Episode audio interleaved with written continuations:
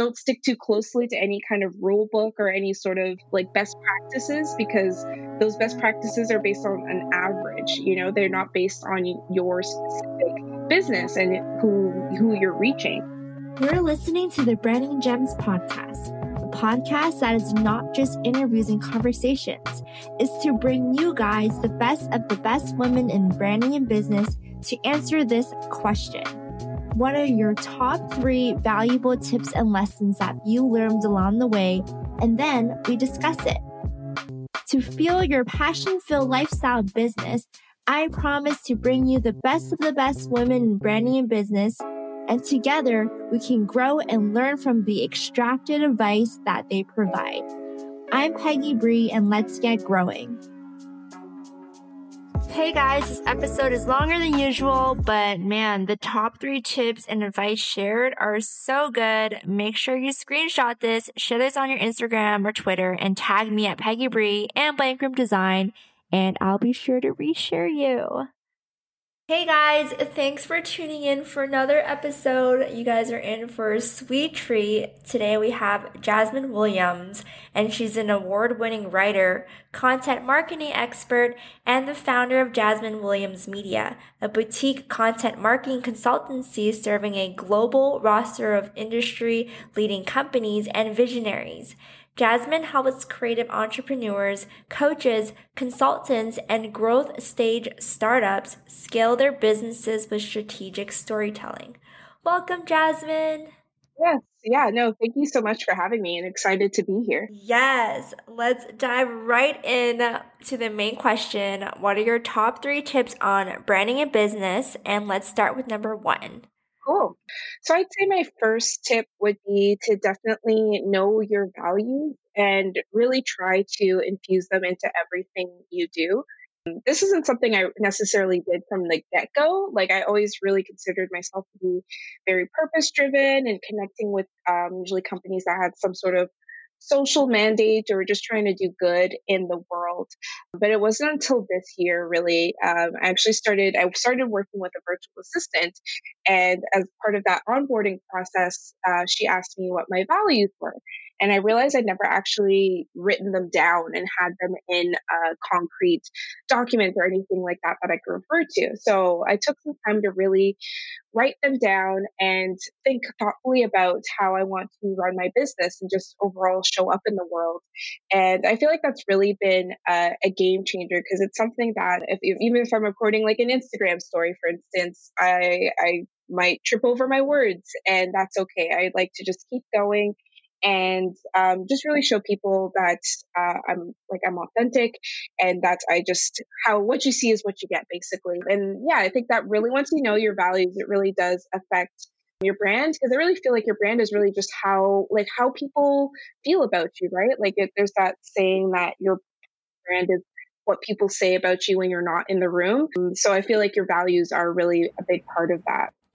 Yeah, it's so important to have these brand values in place, because it's your brand's essential. It's your brand's core. It's what your brand's message will communicate across in all touch point areas that your brand reaches. And so you're right. It's so important to know so that you're not just like scrambling to tell people what it is, because it's embedded in your brand. But also, if along the way you find similar words and keywords that can better communicate your brand's core, there's really nothing wrong with refining it as well. So I totally agree. It's so good. 100%, yeah. So what is your second tip? My tip would be that your copy, the words that you use on your website, on your social media channels, and your visuals should go hand in hand. I know definitely as a copywriter, as a content marketer, I know a lot of people really focus on the visual aspect, which I think is just as important. Like, I love working with companies that have that visual brand in place, because I really do feel like it helps me do my job as a copywriter and help her kind of pull in those themes. But I think sometimes people will have this beautiful brand, and then their copy is kind of thought. And of course, I'm totally biased in this, but I really do think that they make sure that they match. So for instance, like, I worked with a client over the summer who created a business that sells contract templates, basically, for entrepreneurs. And one thing I noticed from visuals right off the bat, it was just, it felt so like natural and organic. Like she had this whole kind of like farmer's market vibe to her visual branding. And when we're talking, she's like, yeah, I know like legal stuff could be really complicated and really intimidating. And I really wanted to make sure that when people come to this website, they don't feel that. They feel that they're investing in something that they understand and that will really help them take their business to the next level, but that it just takes all that overwhelm and jargon out of it. So like being able to kind of work off of that vibe and off of those visuals, then that kind of made my job as the copywriter a lot better. And then seeing how it all came together was just really a really fun experience. So that would be one thing, is to really just think about how both work together. Like if you're somebody who you feel is like a very straight shooter, you are very direct when you talk to people, then you want to make sure that your visuals make sense with that, and also the copy you're creating makes sense with that too. Mm-hmm. That's so true. It has to go hand in hand with each other and have balance, because you can't just have good copy and all that visual doesn't match. Same goes with the other way around. So in terms of copy and visuals, what would you say is your best tip for one to combine it well together? Yeah, that's a really good question. Ultimately, like a couple of questions that I usually ask my clients in that kind of initial onboarding process is really like, how do you want your customers to feel after they work with you? And also think about how they're feeling before they work with you. So really trying to understand what that ultimate transformation would be. To me, that's a big part of copy, because that's where I can really speak to the problem that they're facing and really try to position the company or client that I'm working with as that solution. And I really think that like, even though most of us, we take in a lot of different information when we're making a decision, you know, we'll look at maybe the price of something, we'll look at reviews, all sorts of things. But a lot of the times emotions play a much bigger role than people tend to realize. So I always like to think about like, what is like, are these people overwhelmed? And then you want them to feel really calm and secure afterwards. Just really get some high level emotions that you really want people to feel. That's, I think, a good thing to nail down before you dive into the branding process. Yeah, it's so important to think about the emotions of your audience when it comes to branding and who you want to attract and who, the type of feelings that you want them to feel when they encounter your brand, right? And it's important to think about, because ultimately your brand is talking and selling to people after all. So it's important to connect with them on an emotional level so that they can feel connected and understood through your brand. So that's so true.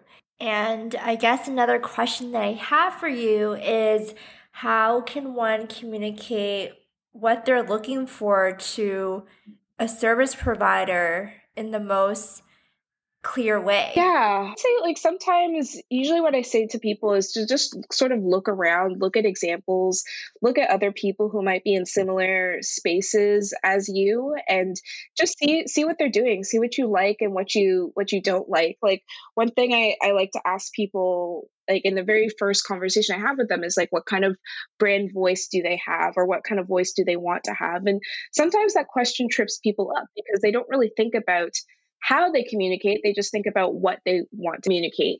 So I like to really ask that question. And sometimes if people don't kind of know right off the bat what they want to sound like, I'll ask them, you know, are there any brands online that you just love the way that they communicate? It doesn't even have to be in your industry.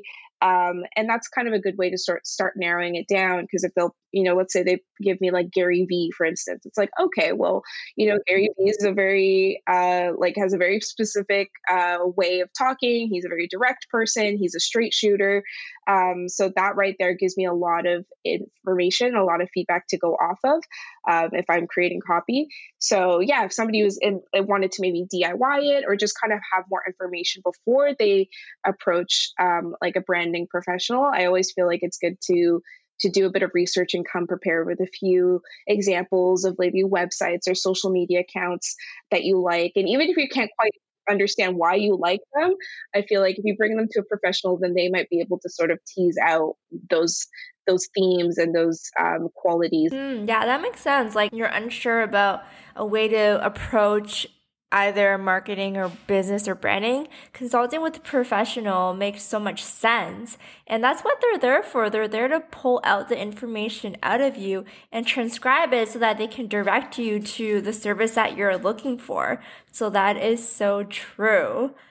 In other words, let's turn back around. For brand copy, when it's translated through different channels and like Instagram, Facebook, or LinkedIn, like how different do you think it has to be? Because like obviously per different social channel, it pertains to each channel. So in terms of brand copy, how is that translated through and across these different channels? Yeah, I mean, ultimately, you do want to make sure that you're speaking somewhat similarly on all your channels. Like, you don't want to have one personality on Instagram and another personality on Facebook, because then people start to kind of get confused and wonder, you know, who's the real you, what's the real brand, what's going on here. But I think it's always good to kind of keep in mind who you're speaking to. So, of course, if you take the difference between Instagram and LinkedIn, usually Instagram is a much more, you might be speaking to the same people, but it's kind of a more casual audience, whereas LinkedIn is, of course, more professional. So it's not necessarily how you talk. In this case, it would be more about what you talk about, like what would be interesting to your Instagram audience and what would be interesting to your LinkedIn audience. So it's not necessarily having different voices. It might just be about sharing different content or sharing content in a different way. Instagram, I tend to go more on in a like storytelling approach and really try to like kind of communicate with my audience in that way. Whereas I find LinkedIn, I'm a lot more to the point. I might share articles or I might talk about maybe a new offer that I'm launching. Of course, you can get like now, of course, I feel like LinkedIn is becoming more of a storytelling platform. So like everything changes. And another thing I always tell people, you know, you don't stick too closely to any kind of rule book or any sort of like best practices, because those best practices are based on an average. You know, they're not based on your specific business and who you're reaching. So yeah, depending on your business, you know, being really vulnerable on LinkedIn might be something that works for you, you know? So I always just tell people to have kind of an idea of like what you think, what kind of content you'd sort of want to work with, but also leave some room for spontaneity, leave some room to experiment. If something, I found even this year, some of the posts that have done the best or have just had the most reach and most impact are posts that just sort of came to me off the top of my head. I just woke up that morning being like, you know what, I really want to talk about this. I'm just going to like put it out there and not think about it. And then I'll come back later and be like, whoa, this is really blowing up. So I just encourage people to, have some idea of a plan. Like I kind of call it like an unstrategy in a way. It's still a strategy, but I will have like ideas of things I want to share, but then if something else comes to me, I as long as of course it's in line with your brand values and you know isn't offensive or anything like that. I usually just say go for it, because then it can tend to lead you in a direction that you might not have expected to go in, but might actually be better for you. That's so true. Like for content calendars, you can only plan and schedule so much, right? Like sometimes evergreen content and the content that really pertains to the now and the times and what you have to say for the day due to the circumstances can make such a big impact. And that's beyond the scheduled content of that day. So why not just say it and see? Yeah, like I do feel like it's always good to have evergreen content just to sort of keep the lights on and to be consistent. But yeah, I see sometimes, or at least on social, I find you can start to see like everything starts to sound the same because everybody's talking about the same themes and writing about the same topics. So I think it is a really good idea to also like give yourself some time and space to just really talk about or share the things that are meaningful to you and aren't necessarily by the book. You need that mixture of like evergreen and timely content. Yeah, for sure. because each platform is kind of like a community after all. And if a brand and business is talking about like a specific topic and it's becoming a buzz in that community, it's smart to put your 2 cents in and join into that conversation and community and to bring your voice into that topic. So it's definitely something to think about. Totally. Yeah. Yeah. So I loved your 2 tips so far. They were so good. And I think it's so helpful for someone to think or rethink about their brand and business, because brand copy and brand values, they're such a core and they're the foundations of a brand, right? So it's nice to be reminded of that and to also rethink about that for your own brand and business and what that means from now until later. All right. What is your 3rd and final tip that you want to share with everybody? Yeah, I'd say my 3rd and final tip, I feel like maybe people have heard before, but I think it's always a good reminder, is just that your brand and the business will probably evolve, and that's totally okay. I know when I first started my business, I was a lot more focused on social media management, and I was kind of just working with anybody who would pay me.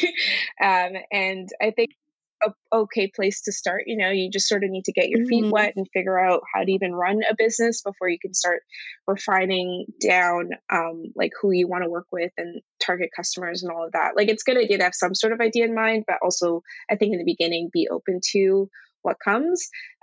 So yeah, I'd say just be open to that evolution. Like this year, I started working with a lot more coaches than I initially anticipated, because in previous years, I was really focused on the tech space, the HR space, but I kept getting all these other types of clients coming to me. And for me, I usually just go based on who I feel I can have the most impact on, I guess, or like, how can I impact the business? So if I feel like I can truly help the business, then, you know, I'll go for it. And then I noticed that as I was kind of working with more and more of these different types of clients, I'm like, oh, I need to kind of rewrite my own website copy and rewrite my own bio to match the work that I was doing.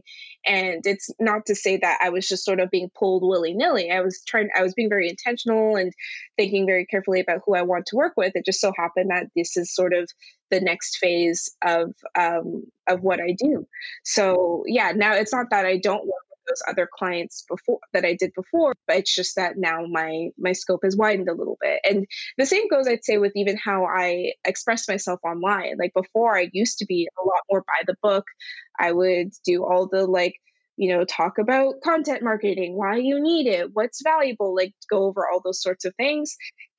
But then this year, I think probably in part due to the pandemic and just kind of being at home and not knowing what's coming, what's next, I found I was being a lot more outspoken, speaking out about the political stuff I was seeing, or just even being like a lot more silly. I was creating like freelancing memes because that was just like a fun creative outlet, and I like to just make people laugh as well. And I was like, I do this all the time. I'm always joking with my friends, but why is my business and so like social presence so serious? So I just kind of started playing around a lot more. And it resonated with people, and that felt really good, because I felt like rather than having to keep up this persona of like Jasmine Williams Media, or have to like fulfill these expectations that people put on me, I was kind of writing or rewriting my own story, you could say. So yeah, I think it's just be careful of like, don't put yourself in a box, basically. I think sometimes people will be like, I'm starting business and I'll only work with healthcare professionals, or, they'll have this very specific client avatar in their mind, and they don't really open themselves up to play or to do any work outside of that. Like even this year, I got to connect with somebody that I really look up to. She's a freelance writer who's been in that freelancing world for 6 years, I believe. And she said that she does work, I think, with like an insurance company. I could be getting this wrong, so I'm not going to say her name just in case I'm totally messing this up. But I thought that was really cool, because she just like online, like she does have this like, oh, these are the types of clients I work with. But she also, even 6 years in, is still just open to whatever comes and or whatever projects just light her up. So yeah, I think that's that's kind of what my final point would be. It's like, it's okay if you find yourself being pulled in a direction. If anything, just sort of like sit with it a little bit and think about maybe why you're pulled in that direction. Maybe it's because whatever route or path you set for yourself doesn't quite match where you are now. And that's fine. You just need to kind of think about it and assess. Yeah, of course. You can't just be pivoting all the time. There has to be a reason. And if it means because you're looking for a different opportunity, or if it's just not aligned with where you are today or what you want for yourself later, it's important to think about these questions, right? And to think about why you're pivoting and why you want to move. So that is so true. Actually, when it comes to pivoting, how often do you think a brand and business or one should pivot? Yeah, that's a good question. I'd say like definitely you don't want to be pivoting like every week or so. But I do believe that it's so important to get feedback. I think sometimes people stay on a path or like focus on an offer that's not really working, and they could get that, they could understand why it's not working a lot faster if they just start getting feedback. So for me, I would say it's kind of like a split answer. I'd say if it's like in terms of like a product or a service that you offer, I'd say pivot if you realize that it's just not hitting the mark. You know, let's say you do some market research, you talk to some people, it's just, and you're getting feedback about that people, it's just not what people are looking for, then I would say definitely pivot quickly. Like you could pivot, you know, a week later or a month later if you figure out right away that it's just not working. So I would encourage pivoting on in that sort of sense. But in an overall brand sense, I would say maybe like once a year. Like I know definitely like right now it's December, it's the end of the year. So I'm in a very like reflective state. I really like to look back on the year and think about, you know, the highlights, the lowlights. I do a little exercise where I kind of go through all of my client projects and just sort of ask myself like, you know, was that a project I really liked? Like, did I like the client? I'll ask myself if I felt I did a really good job. Like, did I really knock it out of the park? Was the client super happy? And the third thing I'll ask myself is, was it valuable? You know, did I feel like the price I was offering matched the service, or did I feel like I undercharged or overcharged? Like, just how did I feel at the end of it? So I'll kind of go through all of my clients that way. And that will usually kind of inform my direction for the next year. Like one thing I found in the year past when I did this exercise is that my copywriting work was kind of the project that sort of checked. Not saying that the other types of work I was doing wasn't fulfilling. It just, it's the copywriting work was just a little bit more. So that was something where I was like, oh, maybe next year I will focus more on getting those types of projects and speaking about those sorts of challenges or pain points online versus the other services I'm. And of course, also looking at the brands I'm working with, you know, if I'm noticing that I was working with a lot of, you know, coaches or a lot of like solopreneurs, just keeping that in mind and making sure that I'm always showing up in places where my target audience is. Like, for instance, I was very active on LinkedIn, and this year I've been more active on Instagram. And I think that's definitely changed the types of clientele I work with. Not necessarily better or worse. It's just different, right? Like different people are active on different platforms. So I'd say probably once a year to like check in on where you're headed and see if you kind of need to make any major shifts if you feel like how your online presence isn't matching how you feel inside. But yeah, I think it's also a gut thing. Like if you feel like, oh my God, I just really don't connect with what I'm doing, I feel like it's totally okay to pump the brakes and, you know, do a pivot or do a bit of inner work first before you pivot. So I think that can happen at any time. But yeah, it's hard because at the same time, I do see a lot of people who are always launching new things. And I'm like, well, maybe you should just focus on that thing that worked for you. Like I'll see people have really successful product launches and they'll be like, okay, now I'm starting this new thing. I'm like, well, why don't you just refine that thing that you did before and, you know, make it better and expand. Like there's that like shiny object syndrome that happens. So, and a lot of like the people that I follow or people I look up to online, they're always saying, you know, it's good to just have, you know, a very one or even, or a few core offers that you can really focus on and hone in on, because it's also, you can get more data that way. If you're always changing and if you're always trying new things, then it can actually be hard to get that really high quality feedback that you need to make those informed decisions. Because it could be like, okay, I launched this thing, I made this much money, okay, on to the next thing. Where you could be maybe diving a little bit deeper into like, who are you attracting? Like what pain points were you addressing? Like, do you feel like you did a really good job in that? You can just always keep refining. So yeah, it's a kind of a gut check at the end of the day. Like, if you really feel inside that things aren't working, then I totally give you permission to shut it down and reassess. But I also want to say, if you feel like things are working, but things maybe aren't just working as fast as you want them to be, then just maybe stay the course and be a little bit more patient, because those results, a lot of those times, and like the people we look up to online, a lot of the times they've been at it for years. So it's so important to give yourself the same amount of time to grow and just really like step into that role. Yeah, that's so true, right? It's like that saying that always floats around, like you can't compare your timeline to someone who's been doing it for like 10 plus years and expect the exact same thing and be upset about it, because there's obviously so much that comes from someone who's been doing it for like 10 years and you can't compare yourself with that of who you are today, and it doesn't even make sense to do so because it's like different. And it's true, like it's true to be patient and also be reminded of your accomplishments and what you've done thus far already, right? Like the small milestones are so important too, and it really makes you reflect on how great you've come since then, how much you are growing, which is so key when it comes to running this course and or when you're thinking about the next thing. Yeah. Yeah, of course. Like, I think it is a long haul at the end of the day. Like, we see these stories of quote unquote overnight successes. But a lot of times I feel like people aren't sharing the full story, and that can be really hard for people who are earlier on in their business journey to see that and think, oh man, I'm not there yet.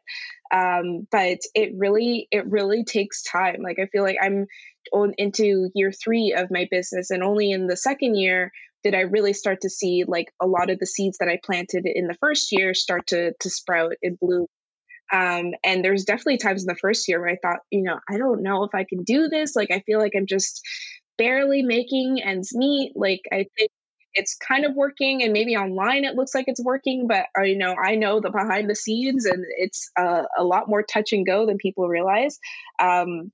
But yeah, fortunately, I got the advice from a lot of people to just sort of stay the course, keep learning, and that's really paid off. So yeah, that's what I just always try to tell people, is to just be patient. I've even seen it like online. Like I like this year I launched a course to help teach freelancers how to, especially creative freelancers, how to build their business.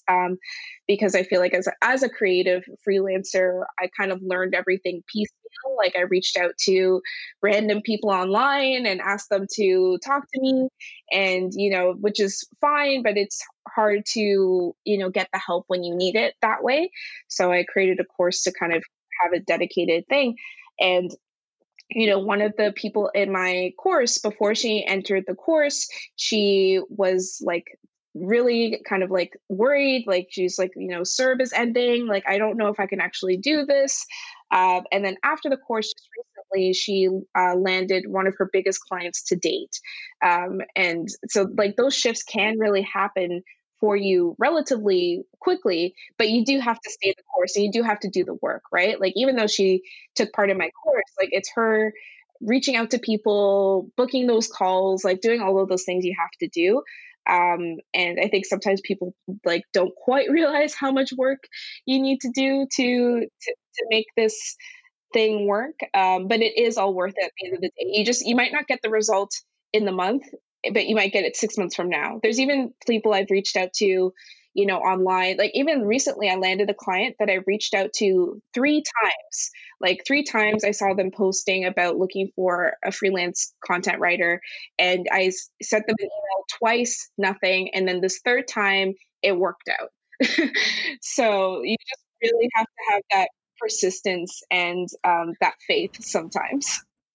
Oh, 100%. And when you're in this business world and entrepreneurship world, it's so important to be around people who can lift you up during that, right? Because it's not going to be easy all the time, and it's not going to be the amazing all the time. There's always these like in between. So it's so important to have that community to lift each other up. Oh, totally. Community is so important, to find other people who are doing this thing that you're doing. Like I know when I started my business, I had a lot of supportive friends around me, but didn't really have a lot of entrepreneur friends. And so like they would be supportive, but then sometimes they'd be like, you know, are you sure? Like you seem really stressed out. Like, is this really what you want to do? But then meeting other people who are also, you know, creative business owners, and realizing that, you know, I wasn't alone, my struggles, or there's like solutions to my struggles that I just hadn't thought about. Definitely. It's been a very, very important factor. And I always encourage people to find their communities and to find people too in their particular niches. Like for instance, I'm in a content marketing group, and that has been really valuable to me to just connect to other sort of niche specialists and kind of talk shop in that way. And so I always encourage, like, you know, if you're a podcast producer, you know, find communities for other podcast producers so you can kind of just trade notes and realize that you're not alone, or that, you know, sometimes you can get so down on yourself and be like, man, why can't I figure this out? And it's like, sometimes you just need to talk to people and realize that, like, oh, they have solutions for you. It's like this, the journey can be challenging for sure, but it doesn't have to, there's ways to make it easier. Mm-hmm. Oh, 100%. Like even if this tough time of this pandemic, like everything has shifted to this online realm of things, it's still possible to find community and to still make it easier for yourself, right? Like be in community with people in your niche, or just be in an online community that pertains to any interests of yours. Like it's all out there. You just have it. Actually, what communities are you in? I mean, I'm definitely in a few different online communities. Yeah, the content marketing group I mentioned. I'm in a group at Make Lemonade, which is a Toronto-based co-working space that launched a virtual membership. So I'm a part of that as well. I've also kind of created my own communities. Like I created a group called Clickworthy Content Club, which is a group for basically anybody who creates content online. Like you don't necessarily have to be a content marketer. I know a lot of us business owners are kind of having to wear that hat as well. So it's just a space for people to connect on and talk shop about content. So yeah, that's been how I've been connecting with people, make those connections while we're all kind of locked down. Yeah, it's tricky, but I think there's also like an ease to it, I guess, like just being able to quickly hop on a Zoom call with some friends and chat, whereas before you might have been like, oh, okay, well, we have to meet up at a coffee shop or like schedule time. Now I think it's a little bit easier to make those connections. Of course, there's downsides to it as well, as we all know the Zoom fatigue and all of that stuff. But yeah, definitely the digital, I've even made friends digitally. Like I was a part of a kind of a peer group where we would meet up, bi-weekly, and just sort of talk about our businesses. And that was great. We ended up, like, when the restrictions were lifted over the summer, we did a little like social distance co-working date. So I was able to meet up with them in person. So it is possible to get those, like, take those online connections offline. It's definitely, we all have to be very creative right now, probably for the foreseeable future. But I think there's also, there's definitely pros and cons. Like I think the pro too is that it's just, I think, a little bit easier to sort of shoot your shot, which is what I always say. Like for instance, that freelance person that I met, who was like a really big inspiration to me. I wanted to connect with her because I thought it would be cool to have her be a guest speaker in my program. And we'd sort of been talking, or not really talking, but like, you know, I followed her on social media. I would respond, and then one day I was just like, you know what, I'm just going to do it. So I just sent her a message and being like, hey, I follow you all the time and I'd love to have you. And we're able to make it work. And she was able to be a speaker. And, not saying that that might not have happened outside of these pandemic times, but I think the fact that definitely, we're all at home. It's not, I wasn't asking her to travel out of her way. All she had to do really is pop on for half an hour. And we just did like a fireside chat. So she didn't have to even prepare a presentation or anything. We just chatted. And I think, yeah, definitely digitally, sometimes it makes it a little bit easier to get to just talk to people who you might not have been able to connect with otherwise. Because, usually we all have maybe a half hour out of our day to chat. And if you kind of make it worth their while, then you can really connect with people that outside of this, you might not have been able to reach before. Yeah, no, it's so true. There's actually like a global opportunity right now with all these online connections and possibilities. And it's so great that we do have this time to dabble into that. Whereas before we were so used to a different way of connecting, right? And it's so great too. Online connection is so much fun. It's a great opportunity for the time that it is now. So yeah, I definitely agree. No, thank you so much for being a guest on this podcast. You delivered such amazing tips and advice, and I'm sure many people will get a lot from it. So what's next for you? Thank you so much for having me. I'd say, what's next for me? Well, right now I'm just sort of in that year-end planning zone. So I'm really actually just taking a bit of time off for myself to regroup before the new year.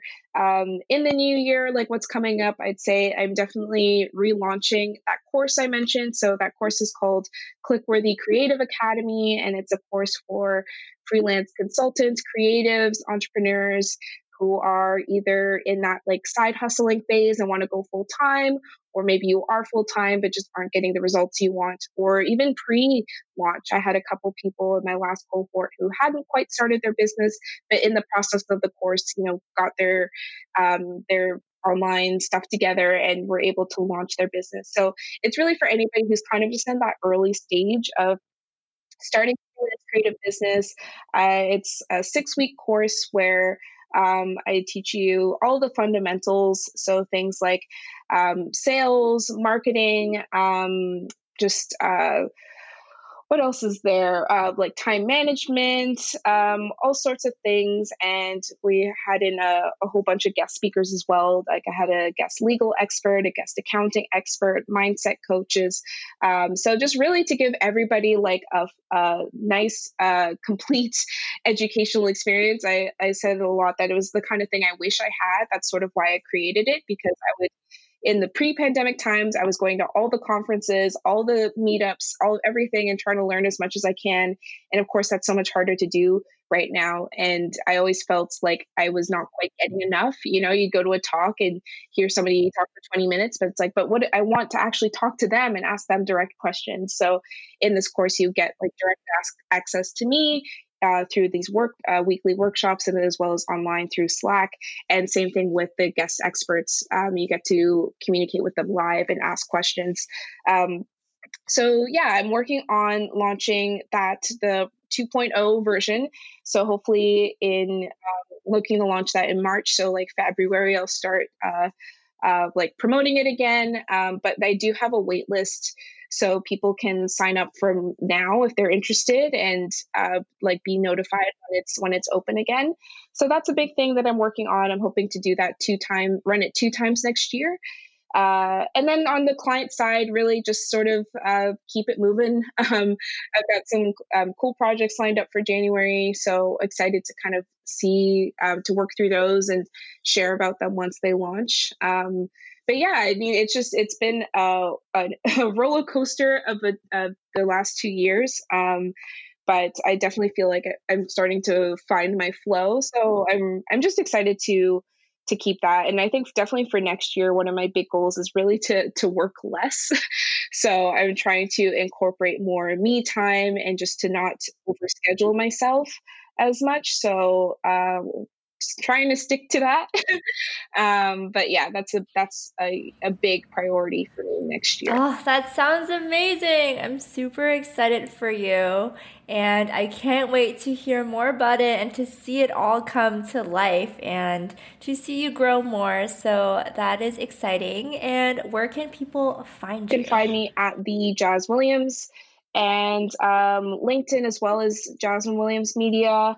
And I do have a Facebook page, but I'm not as active. So those would be the best places to find me on social media. And then if people want to check out my work or understand a little bit more about what I do, then my website is jasminewilliams.ca. Yeah, I just want to say thank you again for having me. This was such a fun chat. You know, I love talking about branding and business and just getting to share a bit of my experience with people, because I know that this is, you know, a lot of people are really wanting to dive into this type of work or just understand more about this world. So I think like you having this podcast is really great. So yeah, just thank you for having me on. I'm excited to be here. Last note, if you haven't subscribed yet, please do. That will help us continue this podcast. And if you want to contribute your top 3 tips to help out other women in your perspective, or you know somebody who does, you can apply on brandinggems.com. Talk to you soon.